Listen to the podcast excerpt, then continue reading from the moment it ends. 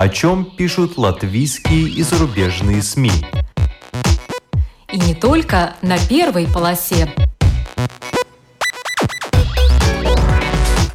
Медиа поле. На латвийском радио 4. Здравствуйте, вас приветствует Марина Ковалева. Исторические расследования в рубрике журнала «Майя Свесис. Латвийские мечтатели». Что объединяет учителя и органиста Карлиса Фридриха Гуна, отца известного художника? Первого латыша в Голливуде композитора Яниса Витулинша и балерину Мирзу Грити, которая, согласно легенде, крутила целых 72 фуэте. И чему могут нас научить их перипетии судьбы – об этом сегодня поговорим с автором публикаций, журналистом Натальей Кетнере. Здравствуйте, Наталья. Здравствуйте. Ну, мы Наталью знаем как главного редактора еженедельника «Неделя Огры». Наталья также автор сюжетов для Домской площади, рассказывает о том, что происходит в Огре. И сейчас у нее, в общем-то, дебют сотрудничество с латвийским латышским журналом «Майя Свесис». Почему именно «Майя Свесис»? Э, очень просто. До этого у меня было сотрудничество с рижским журналом э, «Открытый город» и достаточно успешно. Там тоже были похода, похожего рода э, публикации. Ну, э, сейчас этот журнал перешел э, в интернет-формат, и все-таки хочется, чтобы эти публикации с множеством фотографий были в печатном виде. Ну и началось в прошлом году, осенью прошлого года, сотрудничество с журналом «Майя Свесис». И, на мой взгляд, достаточно удачно, и я чувствую отзывчивость, э, отзывчивость со стороны и заинтересованность со стороны редакции, поэтому интересно работать в этом плане. Да, к сожалению, наш медиарынок все сужается и сужается, э, но, э, к счастью, есть еще такие журналы, как Майя Свесис, э, которые выходят в печатном виде, и в этом журнале действительно много публикаций исторических, краеведческих, помимо, конечно, политической повестки. И несмотря на то, что они уже тоже сократили количество номеров, которые они издают в месяц, все-таки этот журнал продолжает свое существование в печатном виде и по рейтингам один из самых э, читаемых в Латвии, так что можно вас поздравить с тем, что вы начали сотрудничество с этим журналом, и эта рубрика, насколько я понимаю, регулярная сейчас, да? Да, э, рубрика регулярная и называется «Латвия шусапнюта» или э, «Латышские мечтатели» или «Латвийские мечтатели». Да, почему такое название? Э, ну, название и сама рубрика, она как бы очень благодарная. На эту тему можно э, много э, подтянуть, скажем так, и исторических личностей, событий, и прошлой эпохи, и недавних дней. Мы упомянули Гуна, Витулинша, Грити. Что объединяет э, героев ваших первых трех публикаций? Э, ну, эти э, герои, они уже были э, в некоторых моих публикациях и даже в книгах. Например, Вита Линч, э, его судьба меня заинтересовала, когда я нашла архивные записи моего свекра, и оказалось, что э, мой свекр, свекр Эрнст Кетнерс учился у Вита Линча. И когда я более подробно стала узнавать э, жизнь э, Яниса Виталинша, э, оказалось, что это человек уникальной судьбы, очень интересной судьбы. И именно он, моего свекра, когда-то побудил поехать в Америку. Но у Эрнеста Кетнерста это не получилось, хотя сам Виталинч поехал в Америку. Причем вот он поставил себе цель, была его мечта – потому что он э, представлял, э, и на самом деле там был огромный музыкальный рынок, и э, в то время э, музыка американская переживала свой подъем, особенно в джазе и в Голливуде, когда э, выпускались э, фильмы знаменитые, в том числе «Бен Гур», где э, э, Виталинч писал музыку для этого фильма. И он поехал, э, скажем так, э, на обум. То есть у него не было никаких э, планов, никаких контактов практически. И на корабле, когда он ехал, он познакомился с известным дирижером, э, эпатажным дирижером Леопольдом Стаковским, который ему прямо на корабле устроил такой экзамен и он понял, что человек талантливый, и дал ему множество рекомендаций. И в том числе рекомендацию работать на то время ну, в престижнейшем, оснащенном технически уникально э, кинотеатр «Рокси». Но это не просто был кинотеатр, но и э, там был оркестр, и музыкальные представления были. Да, здесь удивительная история. Во-первых, дело случая, но надо все-таки в двух словах рассказать о том, что э, Виталинш был подготовлен к этому счастливому случаю на корабле с человеком, который потом открыл ему дверь на музыкальный рынок США. И может э, сложиться такое впечатление, что так было легко, уехал в США, э, сделал там карьеру, а на самом деле этому предшествовали очень тяжелые годы, потому что родился он в конце 19 э, века, в 1886 1936 году, и все его становление произошло э, вот этот период смутного времени. Это и гражданская война, это и революция 1917 года, и э, свою музыкальную карьеру он-то начинал э, в военном оркестре. Да, именно так. Он где был... он только не был, да, с этим оркестром. Вот, может быть, буквально в двух словах, просто чтобы люди поняли, что предшествовало вот этой хорошей карьере в США он служил в так называемом Троицком батальоне. И само э, переезд или возвращение Троицкого батальона из Владивостока в, Риг, в Ригу – это э, уникальное возвращение, путешествие, даже не путешествие, это с такими огромными трудностями.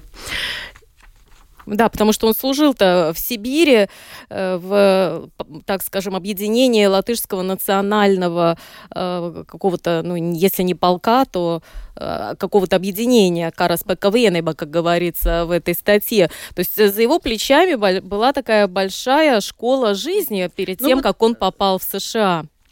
Они проделали 32 тысячи километров, чтобы вернуться в Лиепайский порт.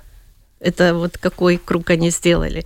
Конечно, он много что увидел, и он был впечатлен э, экзотическими странами, которые, которые он увидел. И когда он вернулся, э, уже потом э, после Америки, вот это впечатление по разным странам, он создал балет «Илга», где, в общем-то, и воплотилось свое путешествие.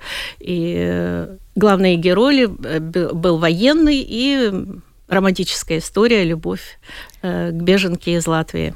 Да, то есть вот удивительно, человек уехал в США, устроился э, в хорошее место, как вы пишете, это первый латыш в Голливуде, да, сочиняет э, музыку э, кинофильмам, причем э, один из этих фильмов э, вы уже упомянули, можно было посмотреть и в Латвии э, Бен Хурс, э, но может быть, несколько слов еще о том, э, что вот этот ритм работы, которым славятся США, что люди очень много работают, уже был и в те годы, и э, Виталиншу также приходилось очень много работать, выдерживать этот ритм. Вот несколько Но когда он понял, что вся, все его творчество переходит в такую механическую работу, без свободы творчества, это один момент. Второй момент – началась Великая депрессия. И третий момент э, документы, то есть он не мог получить э, гражданство Америки в то время. И он, взвесив все эти аргументы, решил вернуться в Латвию. Это уже были 30-е, э, 30 годы. годы, да. да. Представляете, сочинял еще в США э, на то, чтобы сочинить музыкальную композицию к фильму, э, 5-6 дней всего э, давали, да. Но хорошо эта работа оплачивалась. Тем не менее, вот человек вернулся в Латвию, но у вас там сказано, что, в принципе, деньги для него никогда не играли особую роль, и уехал он в США для того, чтобы с миром музыкальным познакомиться, познакомиться западным, да. да? Но все-таки э, вы назвали три причины, почему он вернулся. Это были 30-е годы. И э, создал одно из своих самых известных э, произведений. Это э, балет, э, музыка к балету Илга. Да, мы о нем еще э, поговорим. Но что произошло потом? Ведь он, когда возвращался в то время независимую Латвию, не ожидал, что наступят совсем другие времена, и после войны наступит советская власть, и ехал в одну страну, оказался совершенно другой. Э, чем завершилась его жизнь? Он преподавал писал э, музыку, но прожил такую уже скромную, совсем скромную жизнь. Но, к сожалению, распалась его семья, супруга осталась там в Америке.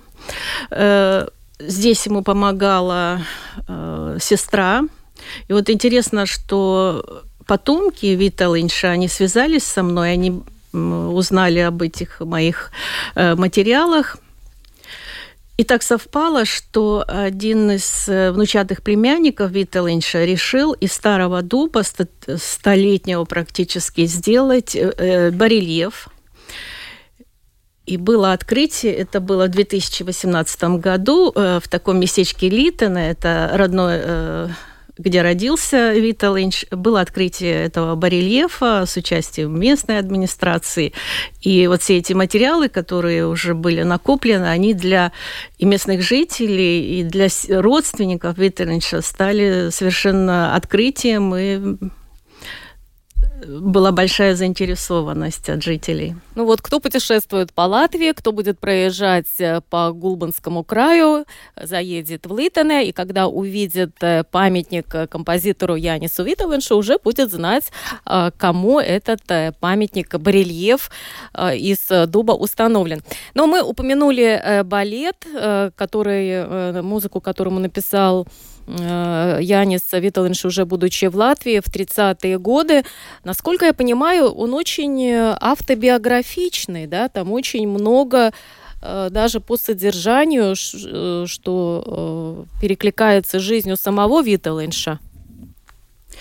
Сам балет Илга, ну, я уже сказала, что он воплотил вот всю эту историю переезда из Владивостока в Лепа в этом балете, и причем там были экзотические танцы, индийские и национальные латвийские. То есть это был такой яркий-яркий калейдоскоп в этом балете. Ну а главную партию исполнила, исполнила Мирза Грити. Это уже героиня вашей следующей, следующей публикации да. для журнала э, «Майя Свесис», э, который там очень красивое название этой статьи. От а снежинки до прима-балерины, э, потому что она с детства уже мечтала э, стать балериной. И как она вот э, первые детские воспоминания, у нее была такая пачка, как снежинки, и она танцевала на стуле. И, в общем-то, с детства была поставлена цель стать ну, невеликой, но выдающейся балериной. И, в принципе, она эту цель достигла. В начале статьи вы пишете, что у нее было две такие цели жизненные, две цели, о которых она мечтала. Какая была вторая? А, вторая – это, конечно, вернуться на родину. Потому что война, э, она тоже эмигрировала э, в Канаду. И это ну, длинная история всех этих э, переживаний, трудностей. И она жила несколько лет э, в так называемых репатриационных или для беженцев э, лагерях. И даже там, вот в сложных условиях, живя в бараках, она смогла создать даже свою студию. Ну, не говоря уже о том, когда она переехала в Канаду, была уже такая достойная школа, причем э, за успехи в педагогической и балетной деятельности она даже получила э, орден от... Э, По-моему, королевы Елизаветы. Э, э, да, королевы Елизаветы. Да, э, удивительная стойкость, удивительная верность э, профессии. Э, вот этот эпизод, что в лагере можно создать балетную, ну, если не труппу, то группу. Ну, школу, студию. Да, заниматься. И потом они даже, я так понимаю, выступали перед такими же людьми, которые покинули Латвию в поисках лучшей жизни. Но до этого Мирца Грити Э, свое мастерство оттачивала э, при содействии ну, великих педагогов. Э, Ольга Преображенская, Александра Федорова, в и... Париже работала Ольга Преображенская. Мне кажется, очень интересный факт, на который стоит обратить mm-hmm. внимание, что ее помощницей была латышка. Эльвира Роны. Конечно, о ней можно отдельно э, написать, причем не только э, статью и даже большую книгу. Впрочем, она сама э, написала книгу воспоминаний Ольги Преображенской. Это уникальный экземпляр, и эту книгу мне удалось получить, даже мне был подарок от сына Мирдзе Грити. Он так и назывался Ольга Преображенская под авторством Эльвиры Роны. Там собраны уникальные э, сведения, э, биография Ольги Преображенской и э, методы учебы балет. Это больше балетная. такой балетный учебник или это все-таки больше биография? И биография, и методы педагогической деятельности Ольги Преображенской. Ну, это книга раритет. Это раритет, и очень-очень интересно. И причем, когда Преображенская умерла, Эльвира Роны продолжила ее работы э, ее работу. То есть преподавать, преподавать в той же, э, используя ту же методику, э, какую использовала Ольга Преображенская. Но вот в вашей статье написано, что Мирза Грити ее Эсмеральда была лучше, чем у Кшисы... Кшисинской. Ну, так э, писали в прессе прошлого, прошлого века. И еще удивительный факт, что она крутила 72 фуэте. Вот это легенда или есть какие-то э, подтверждения тому, что это действительно так? Потому что чисто технически, ну, невероятно представить, что балерина может на пуантах не 32, а 72 фуэте ну, сделать. Ну, кто знает. Ну, даже есть документальное свидетельство, причем уникальное свидетельство. Вот в этом журнале э, про публикации про Мердзугрити есть репродукция картины известного графика Карлиса Падекса – под названием «Эсмеральда между бандитами». Вот это вот э, жаль, что нельзя показать. Это такой графический цветной э, рисунок. В центре э, Мирца Гритти крутит фуэте, вокруг нее бандиты, ну или разбойники. Как бы отсылка к балету «Эсмеральда». Угу. Ну, вы э, упомянули, что э, Грити, Мирза Грити мечтала вернуться в Латвию. Кстати, если уж мы говорили, как оформлена ваша статья, там есть великолепная фотография в возрасте уже Мирза Грити, но при этом она с прической, в элегантных очках, в янтарных бусах, на ее плече сакта. И эта фотография, насколько я понимаю, сделана уже в Канаде. Да. Что интересно, мне всегда везет и удается получить э, и архивные фотографии, и какие-то уникальные сведения от потомков, вот тех героев, о которых я пишу. И эта фотография в числе этих свидетельств? Да, вот эта фотография от Роберта Дамберга, э, сына Мирзагрити. Кстати, Роберт Дамберг сейчас живет здесь, в Латвии. То есть он вернулся из Канады. Да, да. А если не секрет, чем он здесь занимается? Э, ну, он человек уже достойного возраста, и, насколько я знаю, он занимается серебряной глиной. У него такая небольшая мастерская. И проводит даже мастер-классы. Серебряная глина? Да. Что да. это такое? Это керамику он делает из да, серебряной глины? Да, ну это надо почитать в интернете. Да, Довольно ин... долго рассказывать. Да, интересно. Но сама э, Мирза Грити э, была в Латвии, да, после э, отсутствия. Вот в 2000 году в Латвии она отмечала свой 85-летний юбилей. Это, Это в прямом есть, смысле, да? да? То есть она да, приезжала сюда. Вторая большая мечта вернуться на родину. И не было другой возможности вернуться раньше, но эта ее мечта осуществилась спустя 56 лет, и здесь ее э, принимали торжественно, и она отметила свой большой юбилей. Да, ну и третья ваша публикация из э, серии э, «Латышские мечтатели», она об отце знаменитого нашего художника, и э, это уже Карлес Фридрих Гун. Почему вы решили написать именно о нем? в этой рубрике? Ну, потому что, так как я работаю в, Огрском крае, то Карл Гун – это один из самых выдающихся новоднеков, жителей Огрского края, известнейший художник, который создал множество шедевров. Да, вот э, все думают, что это балтийские немцы, гуны, а вы пишете, что это не так. Вот. Ну да, если открыть энциклопедию, то пишет, что он из балтийских немцев, но именно вот в работе э, по гуну открылись вот новые факты, что у него все-таки эстонские корни. Эстонские корни. Э, но э, родился он сам э, в окрестностях э, он в Мадлене. В Мадлене, да. да. И э, у вас там есть ваши собственные фотографии, да, вы ездили mm-hmm. и в Мадлену, и э, сами фотографировали э, те места, которые связаны с семьей гунов. Вот что это за места? Это... Очень много у вас написано про органы.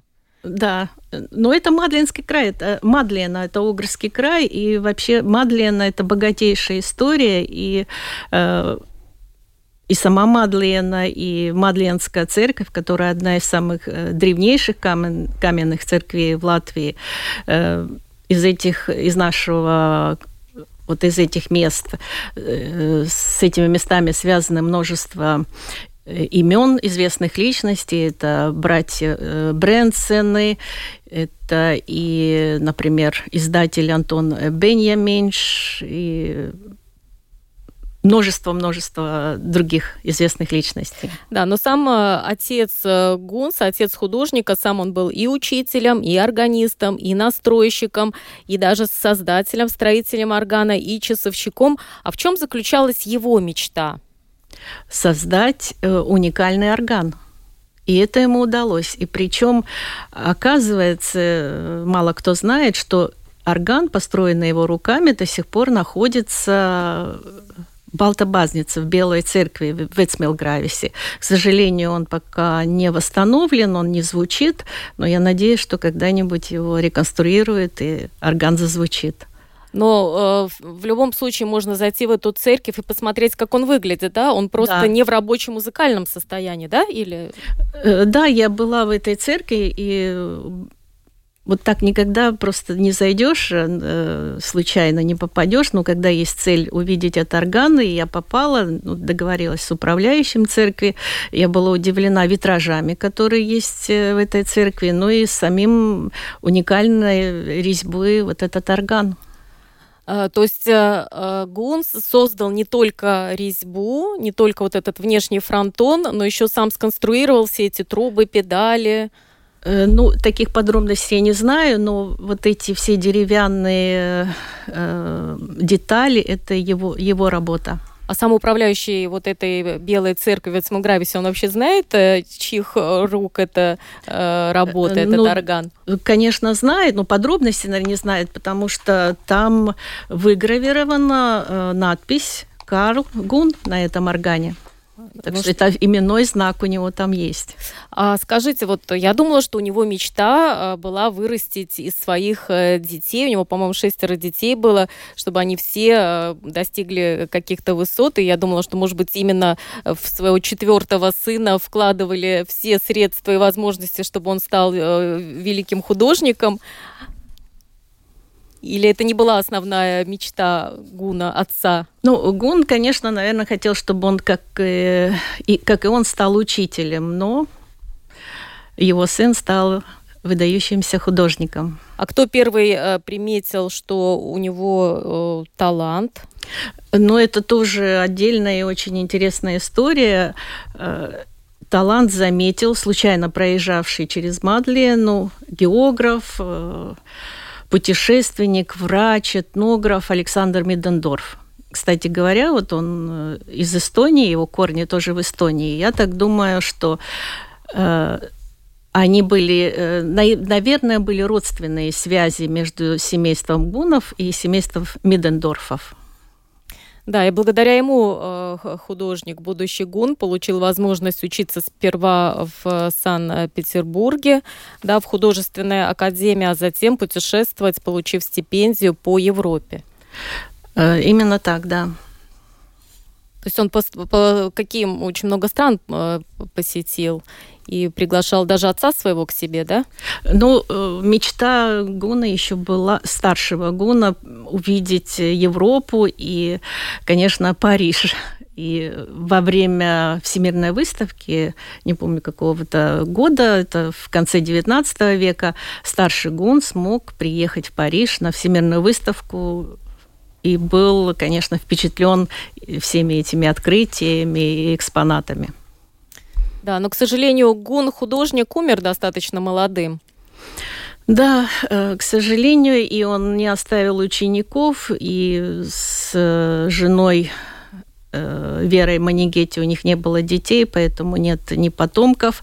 Но есть одна родственная линия, это Иван Манигетти, известный виолончелист, и, кстати говоря, с ним тоже были контакты, и э, от него тоже были интересные материалы, которые я получила. Да, Гуну было всего 40 с небольшим, когда mm. он умер, по-моему, в Швейцарии, если не ошибаюсь. И здесь хороший урок для всех, он слишком много курил. Да. Курить все-таки вредно. Ну, практически, как писали э, современники, его современники и друзья, он практически сигарету не выпускал из рук. Вот и результат. А мог бы еще много хороших картин написать. Ну, я думаю, что не только курение, но и сама э, обстановка, э, климат, ну и слабое здоровье, в общем-то. И не очень богатая жизнь. Ну, а ваша работа э, для журнала «Майя Свесис» продолжается. Рубрика э, «Латышские мечтатели» э, существует. Ваша следующая публикация будет о ком? Это буквально на следующей неделе будет новый выпуск журнала, и там будет новая статья. Это статья, как бы продолжая вот эту валентиновскую тему, тему романтики и любви. Она называется треугол, любовный треугольник э, в семье э, певцов. Э, это исполнитель, э, выдающийся тоже певец 30-х годов Паул Сакс и взаимоотношения между его студенткой, его супругой, и как вот эти взаимоотношения повлияли и на их судьбы, на судьбы их детей, и э, как повлияли на исполнение их в общем-то, планов и мечтаний. А, эта статья будет э, в печатной версии журнала «Майя Свесис». А, где можно прочитать статьи, которые уже опубликованы? Они выкладываются тоже в интернете через какое-то время на сайте lassi.lv. Гласы ЛВ. То есть, если кого-то заинтересовала э, судьба вот этих э, героев, о которых мы сегодня уже рассказали, и э, другие материалы, э, то на портале Ласы ЛВ.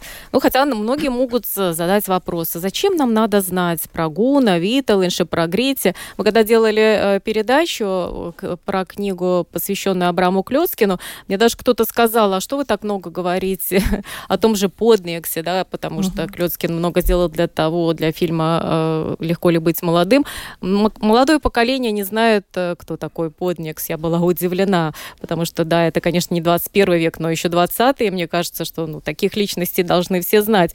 Вот как бы вы ответили вопрос, вот зачем нам все это знать?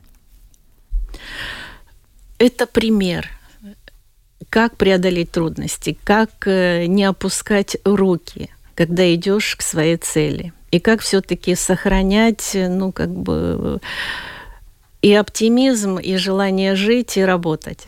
Это прекрасный пример э, э жизни, э, судьбы да, особенно сейчас, потому что кто мог предположить, что мы сами окажемся вот э, э, в такой ситуации, когда рядом идет война, когда люди меняют место жительства, когда многие бегут из разрушенных городов, приезжают на новое место, начинают все с нуля. Многие также оказываются без средств к существованию. Я так понимаю, что у этих э, героев не всегда все было хорошо, не всегда у них были деньги в кармане, чтобы реализовать свою мечту.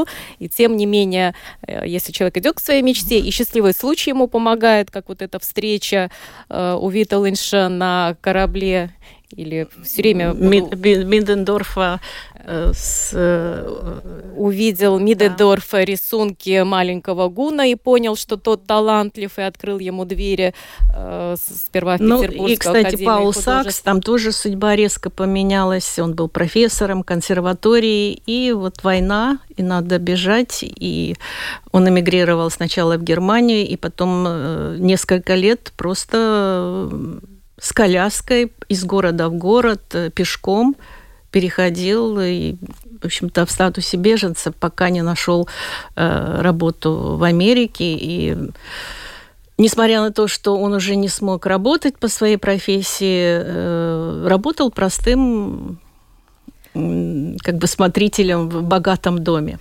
Да, то есть э, такие истории, они э, должны вселять э, оптимизм, должны служить примером, ну и не говоря уже о том, что это просто история, эти люди э, часть истории нашей страны. Именно так. Ну а на чем вы еще работаете? Потому что я знаю, что вы журналист, вы еще и краевед, и исторические расследования, вы и книги пишете. Э, что у вас сейчас э, на письменном столе? Э, сейчас на письменном столе достаточно интересная история. Я надеюсь, что она тоже оформится в книгу. Э, не буду открывать, э, пока сохраню интригу. Это история одного министра, не, не нынешнего, а прошлого века. Его судьба и очень интересное такое получается расследование, как могли на его решение повлиять его близкие а от решения этого министра, в общем-то, зависела судьба нашей страны.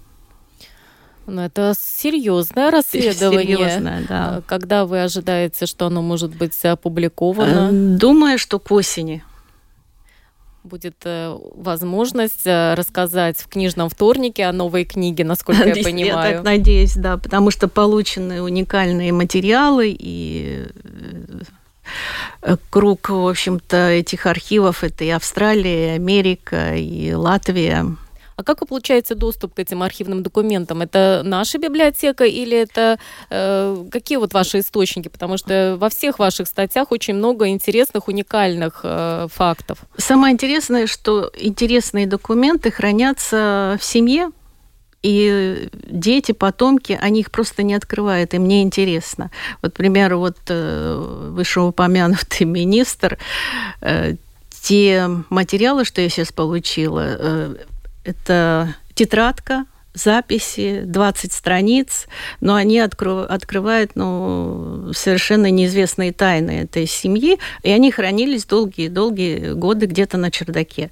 И вот сейчас я их обрабатываю, я читаю и удивляюсь, насколько там выдающиеся люди, о которых э, еще предстоит рассказать. и так... не только жителям Латвии, но и даже этой семье. Для них это будет открытие. Ведь надо же знать, что где-то на чердаке есть эта тетрадка, и надо так, чтобы эта тетрадка дошла именно до вас, до человека, который заинтересован изучать все эти... Нет, я и позвонила, ну, не дочери, а при, э, внучатой, скажем, племяннице. И стала рассказывать, а о, я это не знала, я этого не знала, но я поищу. И вот она поискала. И... То есть все-таки вы были инициатором да. того, что... Э, так бы она еще долгие годы бы лежала и не открыта эта история. Ну что ж, э, я желаю вам э, удачи в вашей очень нелегкой, но интересной работе. Это огромный вклад, конечно, и в историю э, Латвии. И познавательно, интересно. Надеюсь, что все у вас получится, и книга будет опубликована, так же, как и новые статьи для рубрики журнала «Майя Свесис. Латышские мечтатели». Спасибо за приглашение. Это была журналист Наталья Кетнер. За операторским пультом был Томс Шупейко. Программу провела Марина Ковалева. Спасибо за внимание.